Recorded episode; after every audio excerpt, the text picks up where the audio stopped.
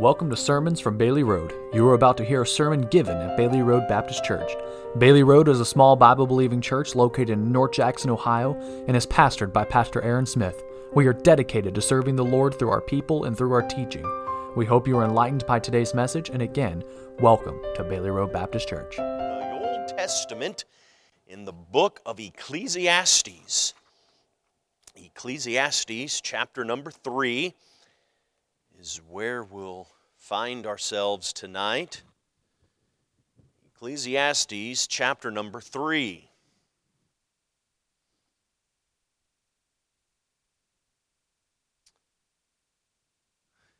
I could make a statement this evening that. Uh,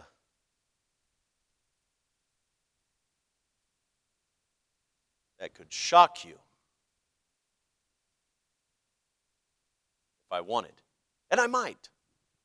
I, will just do it. How's that? Not everything in the Bible is true.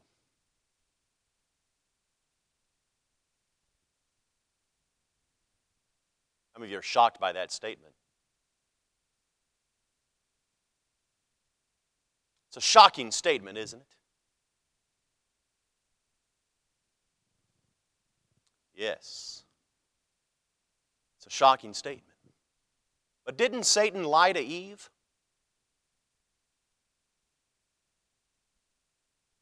Wasn't a true statement, but it's in the Bible. Now, does that make sense now? Does that make better sense?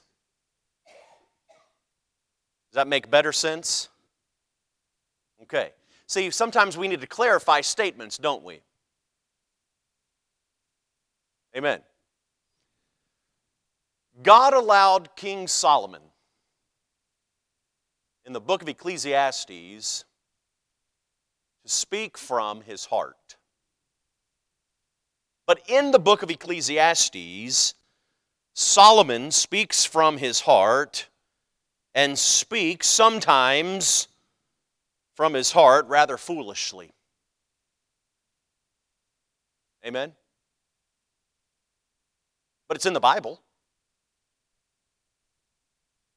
And it does not mean that just because God allowed Solomon to write and to record and for us to keep his word, that God necessarily agreed with Solomon's opinion.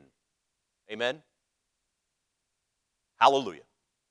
But yet God saw fit to use Solomon in this wonderful book. And in chapter 3, we come to really another insightful passage from Solomon as he says in verse number 1 to everything there is a season and a time to every purpose under the heaven. A time to be born and a time to die, a time to plant and a time to pluck up that which is planted, a time to kill and a time to heal, a time to break down and a time to build up, a time to weep and a time to laugh, a time to mourn and a time to dance, a time to cast away stones, a time to gather stones together time to embrace, a time to refrain from embracing, a time to get, a time to lose, a time to keep, a time to cast away, a time to rend, a time to sow, a time to keep silence, a time to speak, a time to love, a time to hate, a time of war, a time of peace what profit hath he that worketh in that wherein he laboreth? I have seen the travail which God hath given to the sons of men to be exercised in it. He hath made everything beautiful in his time. Also, he hath set the world in their heart, so that no man can find out the work that God maketh from the beginning to the end. I know that there is no good in them, but for a man to rejoice and to do good in his life. And also that every man should eat and drink and enjoy the good of all his labor. It is the gift of God. I know that whatsoever God doeth, it shall be forever. Nothing can be put to it, nor anything taken from it. And God doeth it, that men should fear before him. That which hath been is now, that which is to be hath already been. God requireth that which is past. We'll stop there for sake of time this evening. As we've come to the book of Ecclesiastes, we saw in chapter 1, as Solomon said in verse 17, I gave my heart to know wisdom and to know madness and folly. I perceived that this also is vexation of spirit. We saw where seeing is not enough. Solomon said, I've seen everything. It wasn't enough. In chapter 2, he said, Go to now, and I will prove with the mirth. Therefore, enjoy pleasure. Behold, this also is vanity. And yet in verse 17, he said, Therefore I hated life. We saw where enjoyment is not enough. Seeing is not enough, enjoyment is not enough. And in chapter number three, we're going to see where Solomon is going to begin to compare things in life. What we're going to find is that as he compares things, and as we will find in our own lives, that when we begin to compare the things of life, as we often do when we find ourselves unhappy in life, we will find ourselves empty when we play the compare game. So this evening, we'll see when comparing is not enough. When comparing is not enough. Let's pray together and we'll begin this evening. Our Heavenly Father, I thank you for your goodness to us. God, you have perfectly, masterfully, over time, preserved every word within the pages of your Bible. We know it to be true. Know it to be perfectly preserved for us.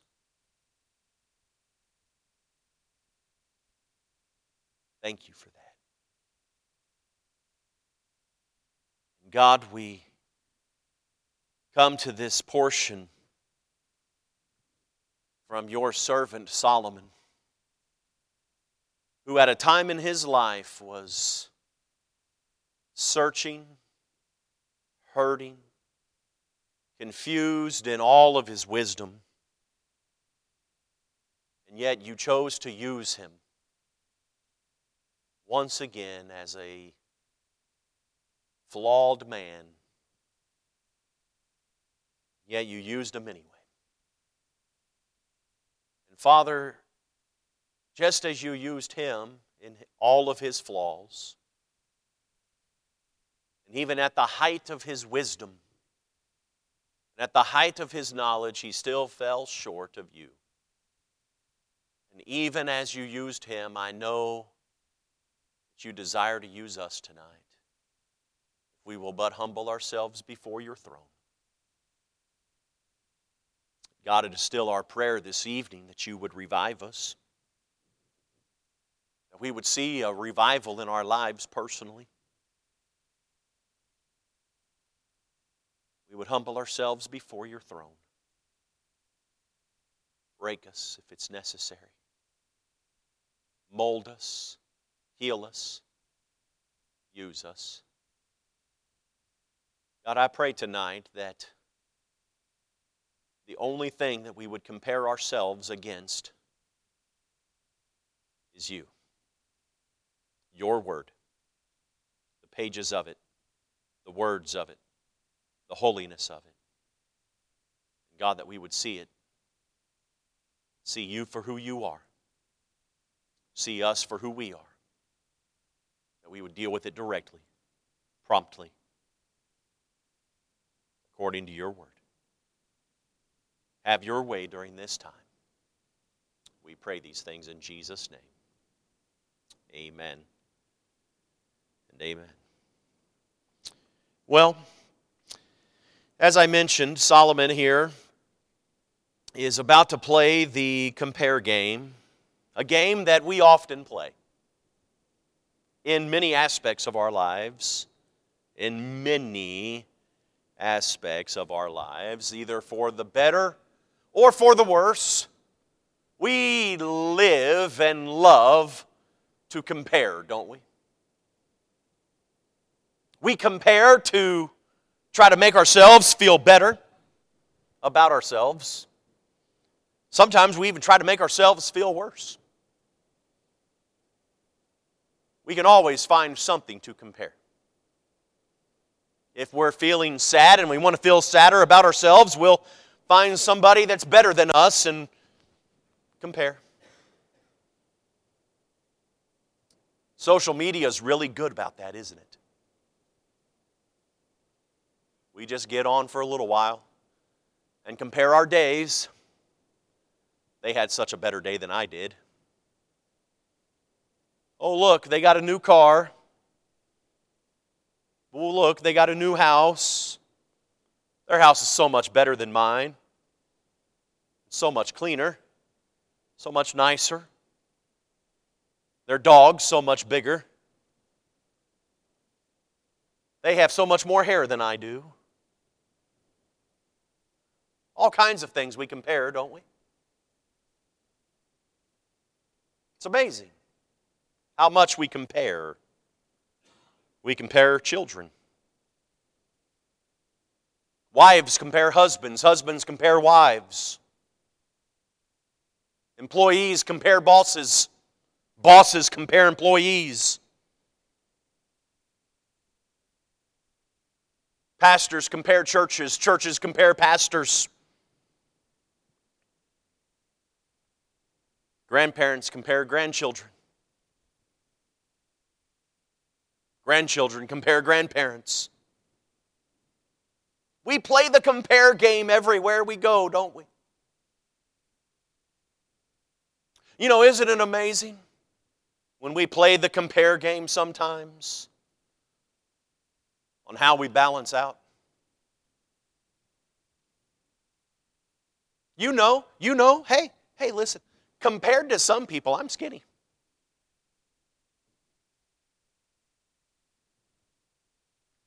Now, look, that doesn't change the fact and make me skinny. But if I look hard enough and I compare long enough, I can be. Man, if you know that doesn't change a thing about me. But yet we do it, don't we? We do it in our lives. And you want to know something? That is exactly what Solomon is doing here in Ecclesiastes chapter 3. And if we find and compare long enough, just like Solomon, we will lose every time. Let me show you something here. Again, we read just a few moments ago in these first several verses here, probably some verses that if you are uh, to look in the book of Ecclesiastes, these first few verses you are probably very familiar with. It's probably not the first time you've heard these. You've probably heard them before. It's a great lesson. There's a great truth that Solomon is teaching here in Ecclesiastes chapter number 3. In his comparison of time, Solomon is absolutely correct. To everything there is a season, he says, and a time to every purpose under the heaven. He says there's a time to be born. How many of you have been born? Anybody not born yet? Anybody not sure? Okay, just making sure you're paying attention. He says there's a time to be born. But then he says, with the time to be born, there's a time to die. The Bible teaches us that it's appointed unto man once to die. You know, it's not something we like to talk about.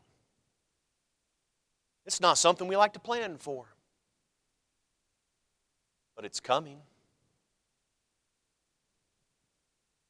It's coming. It's something we try to avoid. Look, we're, we're, we're Christians in here.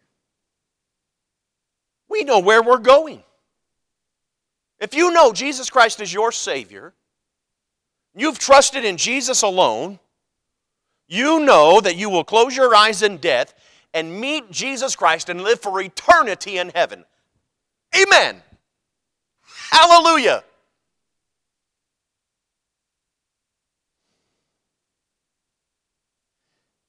And part of me is ready to go. Because I know to be absent from the body is to be present with the Lord. But you know,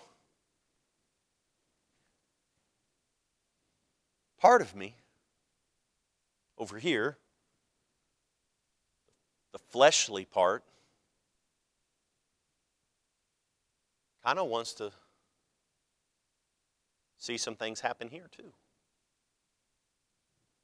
Does that make sense to everyone? My, none of my children have, have been married yet. I'd kind of like to see that happen. I may not, but I'd like the Lord to let me live long enough to see that happen.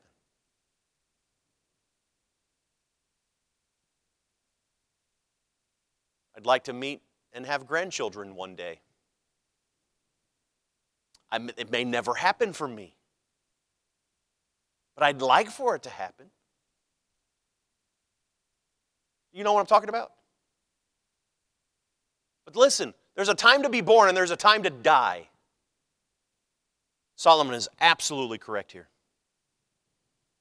He's just given a dose of reality that we all have to be ready for. By the way, death does not discriminate. It comes to every man women and children. He goes on to say, a time to plant, a time to pluck up that which is planted,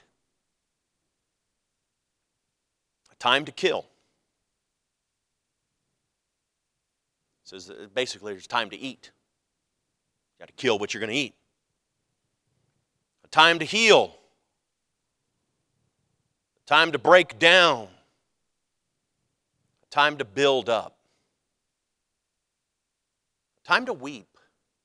Hey, when's the last time you wept? I mean, really wept.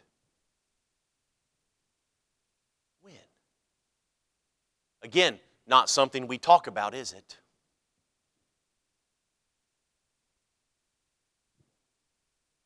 Again, we have this first, again, I don't, I don't know where this came from. I don't know where this thought came from, this philosophy came from, but it's somewhere in our culture, in our society, we, we perpetrated this idea that men don't cry. Does anybody know where that came from? Anybody? Men don't cry. I don't know where that came from. But you know what? I've cried. As a man, I've cried. Now, look, it stinks to cry. It's sometimes embarrassing to cry. No one cries cutely. Everyone knows that. Everybody, everybody does everybody know what I mean? What I mean when I say ugly cry?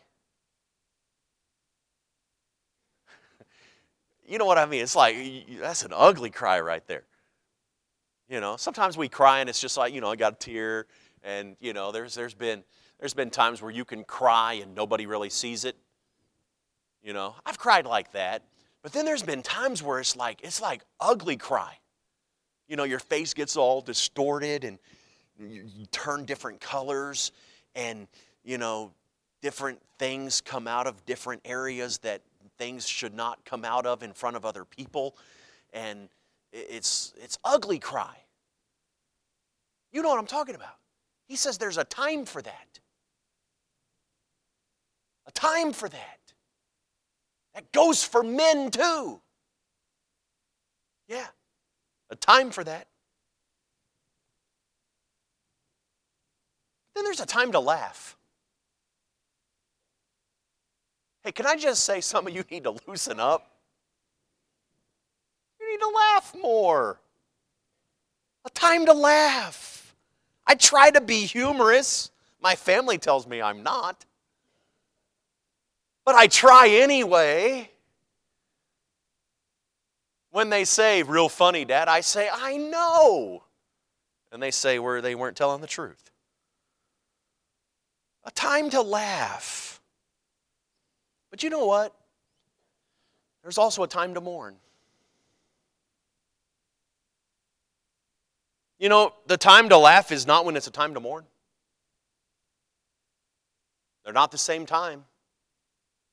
There's a time to be serious, a time to mourn. We're still in a Baptist church, right? Are we still in a Baptist church? So I'm going to skip this next part. A time to cast away stones. No, I'm not going to skip this next part. There's a time to dance. You're just not going to talk about that so much in a Baptist church. A time to dance. We don't talk about that too much, but it's appropriate dancing, right? Say, what is appropriate dancing? I don't know. I haven't seen it too much. Uh, but, uh, but Solomon said there's a time to dance. Amen. I told you there's a time to laugh. It's okay. I Told you humor is okay. Some of you are just way too serious. Either that, or I, I did not wear my glasses tonight, so I, I, can't see all of your faces, which makes me a little nervous um, on that. But a time to dance, a time to cast away stones, but also a time to gather stones. This one's interesting to me. A time to embrace. Time to, to hug, he's talking about. But then he says a time to refrain from embracing. It's not always a time to hug. Sometimes it's time to stop. Says it's not appropriate. A time to embrace, a time to refrain from embracing. And look in verse 6 a time to get, time to lose. A time to keep and a time to cast away. How many do spring cleaning? Get rid of stuff. There's a time for that. A time to rend, a time to sow. Whew, I don't like this part. Maybe we should skip this one too. Time to keep silence. I don't do well at that one, but there's a time for it. But there's a time to speak. You know, there are times in the, the time to keep silence. I, I don't always know what to say. I know that might find you shocked. Seems like I always have something to say. But you know, sometimes it's good to just be present without anything to say. But a time to be silent and a time to speak. He says a time of love and a time of hate. Time to hate. A time of war, a time of peace. He's comparing the comparison of time. In summary, he summarized it in verse number one by saying, To everything there is a season, a time every purpose under the heaven. A time for everything, he says. But then in verse number nine, he puts it all together and questions it by saying, What profit hath he that worketh in that wherein he laboreth? So he says, All this about time, all that is in time, the comparison of time, says, What profit hath he that worketh and wherein he laboreth? And all that time has to offer in all that you do with the time that you have, what profit hath he that worketh in that wherein he laboreth? So he goes from this comparison of time right into this comparison of labor. He says, You work, and you work. And he says in verse 10, I, I have seen the travail which God hath given to the sons of men to be exercised in it, in time, in work, in labor. He says, He hath made everything beautiful in His time. In the six days that He worked, He made everything beautiful. Also, He hath set the world in their heart so that no man can find out the work that God maketh from the beginning to the end. Basically, to say, no man can figure God out. And he says this in verse 12. He says, I know, I know that there is no good in them, but for a man to rejoice and to do good in his life and also that every man should eat and drink and enjoy the good of all of his labor, the labor. It's the gift of God. I know that. Whatsoever God doeth, it shall be forever. Nothing can be put to it, nor anything taken from it. And God doeth it, that men should fear before him. That which hath been now, or is now, and that which hath already been. God requireth that which is past. So he begins to compare the labor. The labor of God with the labor of man. Now, look, you know and I know that if we're going to compare, and I told you, remember, when we're comparing things, there's always going to be a winner and there's always going to be a loser. Always. Uh, again, uh, we, we, could have a contest here tonight. We, we could have all kinds of contests. We could, at the conclusion, we could say, all right, we're going to, uh, we're going to go to the FMC and we're going to run relay races. Anybody up for that? No one? Who's up for that? Anyone at all? Rachel's up for that. Anyone else? Asher? Just my family. All right, Ella's in. Ella's, Ella's, Ella's like, okay, I see my competition. I'm in. Uh, anyone else? William, are you in? You want to run? William's in. All right, Miss Emily, you in? No way. She's like, I'm not running anywhere. Trevor? No? No, you can run against Marty. No, he still says no. No? Marty, you can run against Emily. She'd probably beat me. See, we're comparing already. Look, there's always going to be a winner and a loser.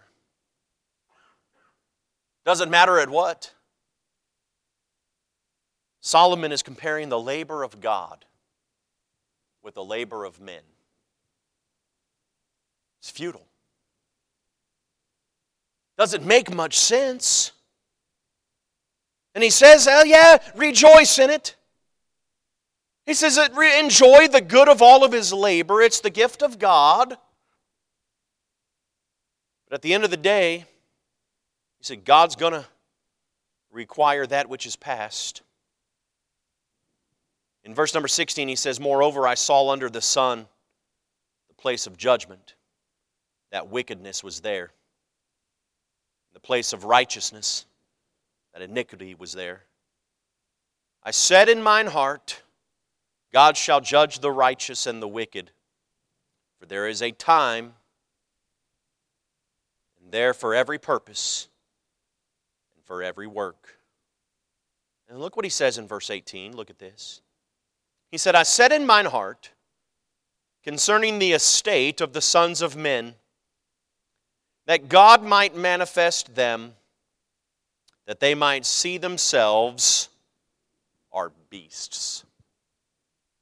So he compares the comparison of time, the comparison of labor, and then we see, thirdly, the comparison of the beast.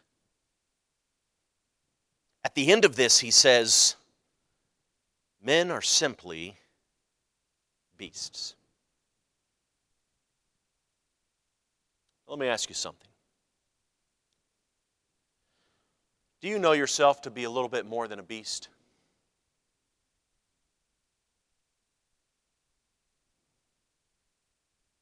He said, I said in mine heart concerning the estate of the sons of men, that God might manifest them, and that they might see that they themselves are beasts. For that which befalleth the sons of men befalleth beasts. Even the one thing befalleth them as the one dieth, so dieth the other. Yea, they have all one breath so that as or so that a man hath no preeminence above a beast for all is vanity you get this he says beast have breath man has breath there's no difference do you see how far Solomon has come in his comparison. He says, To everything, there's a season. We're no different than the animals. We're no different than the beast of the field. We're all one breath, for all is vanity, all is empty. Look what he says in verse 20. All go unto one place. All. Who's he talking about? He's talking about man. He's talking about beast. He said, All go unto one place. All are of the dust, and all turn to dust again. Who knoweth the spirit of man that goeth upward, the spirit of the beast that goeth downward to the earth? He asks a question the comparison of the beast. You see, Solomon's playing this comparison game. He's comparing all of these things in search of something. I ask you tonight what are you searching? In all of your life, what are you searching? You may be at a point in your life that you've already searched. I ask, what have you found? What conclusion have you come to in the search of your life? Solomon was searching. He saw everything. Wasn't enough. He tried to enjoy his way through life. And he ended up hating his life. Comparing one thing with another. All the way to the point where he said, I'm no different than the animal. What's the conclusion here? He said in verse 22 Wherefore I perceive. Wherefore I perceive. That is to say, I suppose, I think, I guess. What he says. Wherefore I perceive that there is nothing better than that a man should rejoice in his own works. For that is his portion. For who shall bring him to see what shall be after him?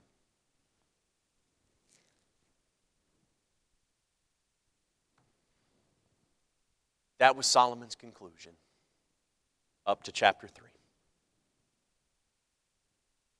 He said basically, you're never going to do any better than what you've already done, so enjoy it while you can. Here's my life. Enjoy it. This is it.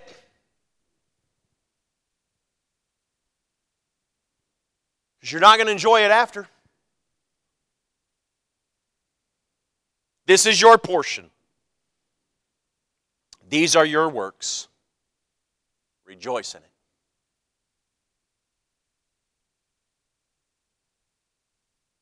That, listen to me, this, verse 22, is what the compare game will get you. May I tell you, the compare game is emptiness. The compare game is what is vanity and vexation of spirit. That is not the Christian life. The Christian life is not about the compare game. The Christian life is about the follow following of the Lord, in obedience to Him. It's not about the comparing. It's not about comparing myself to Trevor or myself to Marty or myself to Brother Larry. It's not about comparing myself to anything. If anything, comparing myself to the Lord Jesus Christ and knowing that I fall short every time, and that is why I needed His blood to cover my sin. It's the only comparison that I have. And every time I come to the conclusion that I need Jesus Christ. Every time. And I'm ever so thankful that I have Him. Because I need Him. It's the only comparison that I have is myself to Jesus, and I fall short every time, and that's why I need Him in my life. Every other comparison is not even needed. when comparing is not enough. Wasn't enough for Solomon, I can tell you that. Solomon was a confused man at this point of his life. Thankfully, thankfully, Ecclesiastes does not end in chapter 3. Amen. Chapter 3 is not the conclusion of the whole matter. Amen. I will tell you, Solomon does begin to figure some things out. But here, he's just simply comparing because he's confused. And you probably know what it's like to be confused, just as Solomon was. We'll pick up in chapter 4 next week. We won't have a musical invitation tonight, but I just want to close by saying stop comparing. Stop comparing your life. It will never, ever be enough. Amen? Amen. Let's stand and we'll be dismissed with a word of prayer tonight.